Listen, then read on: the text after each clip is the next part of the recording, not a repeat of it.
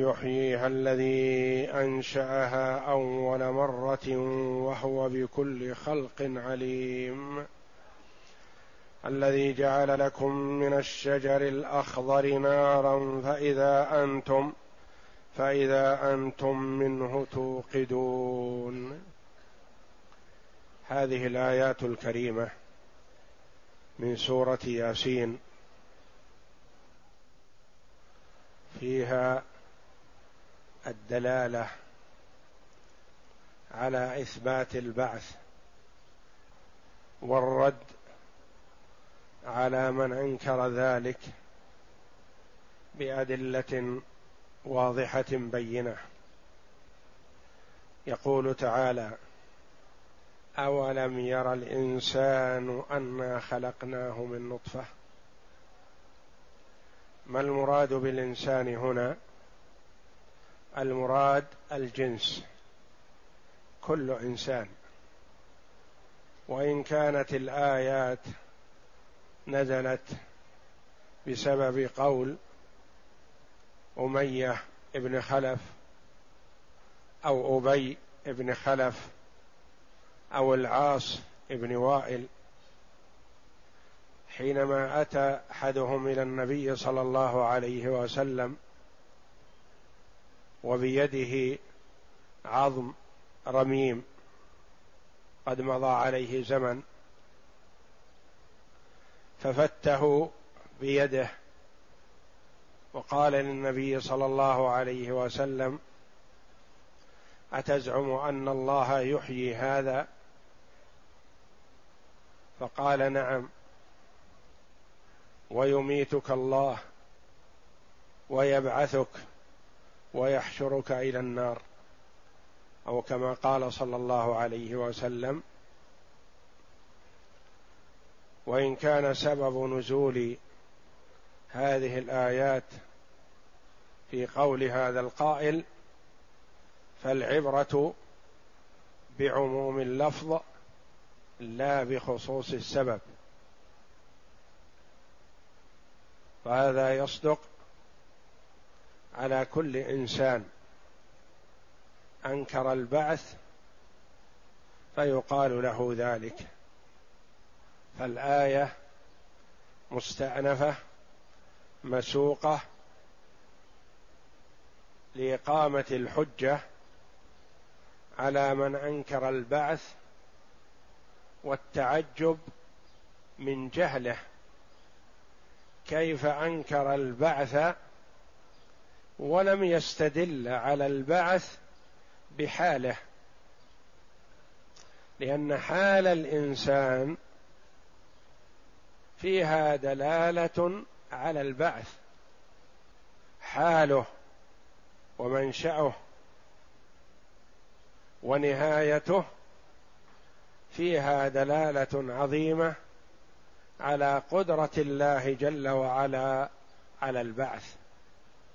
حيث يقول جل وعلا أولم ير الإنسان أنا خلقناه من نطفة؟ من أين خلق الإنسان؟ من نطفة قطرة ماء ماء خسيس ماء قذر ماء خرج من الإحليل مخرج البول والنجاسة. فكيف يتعاظم ويخاصم الله جل جلاله وتقدست أسماؤه ويعترض على الله جل وعلا في أقواله وأحكامه. لو كان عاقل لاستدل على ما قالت الرسل من البعث والحساب بقدرة الله جل وعلا على خلقه من أول الأمر فالقادر على ذلك قادر على كل شيء. أولم يرى يتفكر وينظر أنا خلقناه من نطفة. من أين خلق؟ من نطفة. مني قطرة مني. فإذا هو خصيم مبين. الفاء يسميها العلماء فاء الفجائية. خلق من كذا فإذا هو بين فترة وأخرى إذا هو يخاصم الله جل وعلا في تصرفاته وفي أحكامه. فإذا هو خصيم والخصيم شديد الخصومة مبين قوي الحجة لسن. الله جل وعلا أنشأه من العدم ومبدأ نشأته معلومة ثم تطور. بأطوار غير خفية. لا تخفى على أحد. ثم تكبر وتعاظم وبدأ يخاصم رسل الله فيما جاءوا به عن الله جل وعلا. قال ابن عباس رضي الله عنهما جاء العاص بن وائل إلى رسول الله صلى الله عليه وسلم بعظم حائل. ففته بيده. فقال يا محمد أيحيي, أيحيي الله هذا بعدما أرى؟ قال نعم. يبعث الله هذا ثم يميتك ثم يحييك. ثم يدخلك نار جهنم. فنزلت الآيات من آخر سورة ياسين. أولم ير الإنسان أنا خلقناه من نطفة؟ إلى آخر الآية أخرجه ابن جرير وابن المنذر وابن أبي حاتم في معجمه.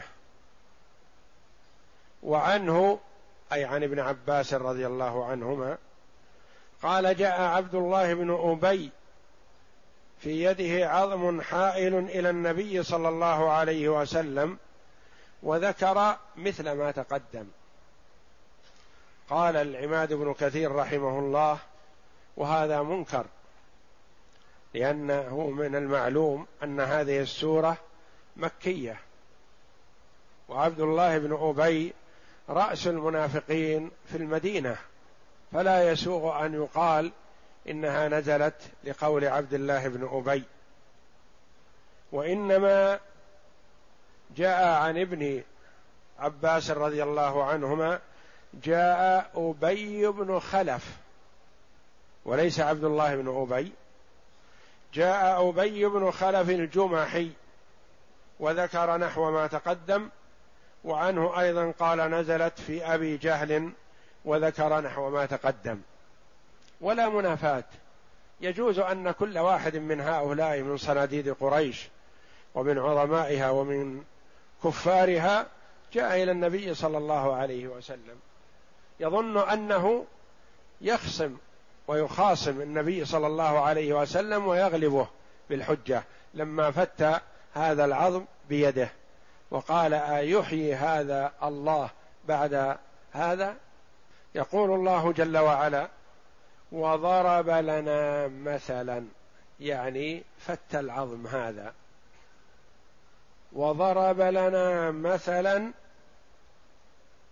ونسي خلقه. تمثل بهذا. ونسي نفسه. لو تذكر نفسه وعرف وهو يعرف مبدأه ومنشأه ويعرف مستواه وما يؤول إليه لما ضرب المثل. لأن الله جل وعلا أوجده من العدم من أصل معلوم معروف. يعني أصل نشأته معروفة. هي النطفة قطرة المني. وضرب لنا مثلا ونسي خلقه. قال من يحيي العظام وهي رميم. كأن سائلا يسأل يقول ما هذا المثل الذي قاله؟ وضرب لنا مثلا ونسي خلقه. يعني مثل الله جل وعلا بالإنسان لأنه يعرف أن الإنسان لا يستطيع أن يوجد الحياة في هذا العظم الرميم. قطعا فالإنسان لا يعرف لا يستطيع. فهو مثل الله جل وعلا بالإنسان وهذا جهل منه وضلال. ونسي خلقه. كأن قائلا يقول ما هذا المثل الذي ضربه؟ فأجاب الله جل وعلا بقوله قال من يحيي العظام وهي رميم. هل يستطيع الله جل وعلا أن يحيي هذا العظم الذي رم وبلي؟ هذا سؤاله. فأجاب الله عنه جل وعلا. قل جواب عليه وعلى سؤاله. قل يحييها الذي أنشأها أول مرة. من الذي أنشأ العظم أول مرة؟ هو الله جل وعلا.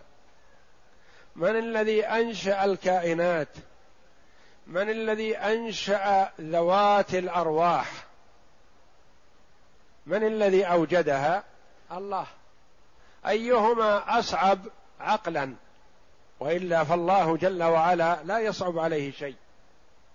كل شيء عنده سهل لكن في العقل وفي عقل البشر وفي إدراك الناس أيهما أسهل وأصعب؟ الخلق أول مرة أم الثانية؟ إنشاء الشيء من أول مرة لا شك أنه أصعب من انشائه مرة ثانية. إيجاد الشيء لأول مرة. قد يكون في صعوبة على البشر. ثم إزالة هذا الشيء وإيجاده مرة أخرى. أيهما أسهل على المخلوق؟ لا شك أن المرة الثانية أسهل عليه من الأولى. فالله جل وعلا يقول اسأل نفسك من الذي أوجدك؟ من الذي أنشأك وأنشأ غيرك؟ من الذي أنشأ العظام وخلقها؟ لا شك أنه سيقول الله لأنه يعترف بتوحيد الربوبية. قل يحييها الذي أنشأها أول مرة. أنشأها في المرة الأولى خلقها أوجدها هو الذي ينشئها مرة ثانية. وهو بكل خلق عليم. فهو جل وعلا عليم بكل مخلوق وبأجزائه وبما تفتت منه وأين هي وما, وفي أي مكان هي وما مقدار أجزائه المتفتتة. لا تخفى عليه خافية يعلم ذلك كله. فهو عالم جل وعلا بالجزئيات والكليات. وما تسقط من ورقة إلا يعلمها ولا حبة في ظلمات الأرض ولا رطب ولا يابس إلا في كتاب مبين. قل يحييها الذي أنشأها أول مرة وهو بكل خلق عليم. كل شيء كل مخلوق هو عالم به جل وعلا. ثم أتى جل وعلا بدليل آخر. يدل على كمال القدرة وهي الجمع بين الضدين. الجمع بين الضدين في مكان واحد. وهذا مستحيل في حق البشر لكن الله جل وعلا قادر. الذي جعل لكم من الشجر الأخضر نارا. شجر رطب غض. ربما لو عصرته بيدك خرج منه الماء لأنه فيه الماء. يخرج الله جل وعلا منه النار. والماء والنار في تصور البشر لا يجتمعان ضدان. إذا وجد الماء طفئت النار. فالشجر شجر بشجر يحك أحدهما بالآخر فتخرج النار وهذا معلوم. يدركه أهل الأسفار ومن يحتاج لإيقاد النار بدون أن يكون معه آلة لإيقادها. وذلك أن الشجر المعروف بالمرخ والشجر المعروف بالعفار. إذا قطع منهما عودان مثل السواكين. عود من هذه وعود من هذه. وضرب أحدهما على الآخر انقدحت منهما النار. وهما أخضران. يقطع من شجرة خضراء. ويقال إن كثير من الشجر يخرج منها هذا. عود بعود يقدحان فتخرج النار. لكن المرخ والعفار أكثر. ولهذا قالوا المرخ هو الذكر ويسمى الزند. والعفار هو الأنثى ويسمى الزندة. وتقول العرب في كل شجر نار واستمجد المرخ والعفار. في كل شجر نار لكنها في هذين أكثر وأكثر. أي استكثر منهما وذلك أن هاتين الشجرتين من أكثر الشجر نارا يعني أسرعها اشتعال النار وخروجها. وقال الحكماء في كل شجر نار إلا العناب لمصلحة الدق للثياب من باب السجع. الذي جعل من لكم من الشجر الأخضر نارا فإذا أنتم منه توقدون. يعني توقدون ناركم وتشتعل وتكبر النار وأصل مبدأها من عود أخضر فيه الماء مع عود أخضر فيه الماء. يقدح أحدهما في الآخر فتخرج النار. أليس هذا دلالة على كمال قدرة الله جل وعلا في الجمع بين الضدين؟ جمع بين الضدين الماء والنار في عودين صغيرين كالسواكين أو أقل. فإذا أنتم منه توقدون أي تقدحون منه النار وتوقدونها من ذلك الشجر. وفي هذا دلالة على كمال القدرة وكذلك إحياء العظام يدل على قدرته جل وعلا على إحيائها أصل نشأتها ومبدئها وفي هذه الآيات أدلة عقلية على إثبات القدرة على البعث.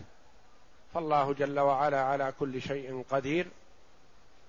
وفي هذا توبيخ وزجر للإنسان الذي يعترض على كمال قدرة الله جل وعلا ويرى أن الله لا يقدر ويقيس الله جل وعلا بخلقه تعالى الله وتقدس وأن من يفعل ذلك دلالة على جهله وغفلته عن نفسه لأنه لو تفكر في نفسه لعرف كمال قدرة الله جل وعلا. والله أعلم. وصلى الله وسلم وبارك على عبده ورسول نبينا محمد وعلى آله وصحبه أجمعين.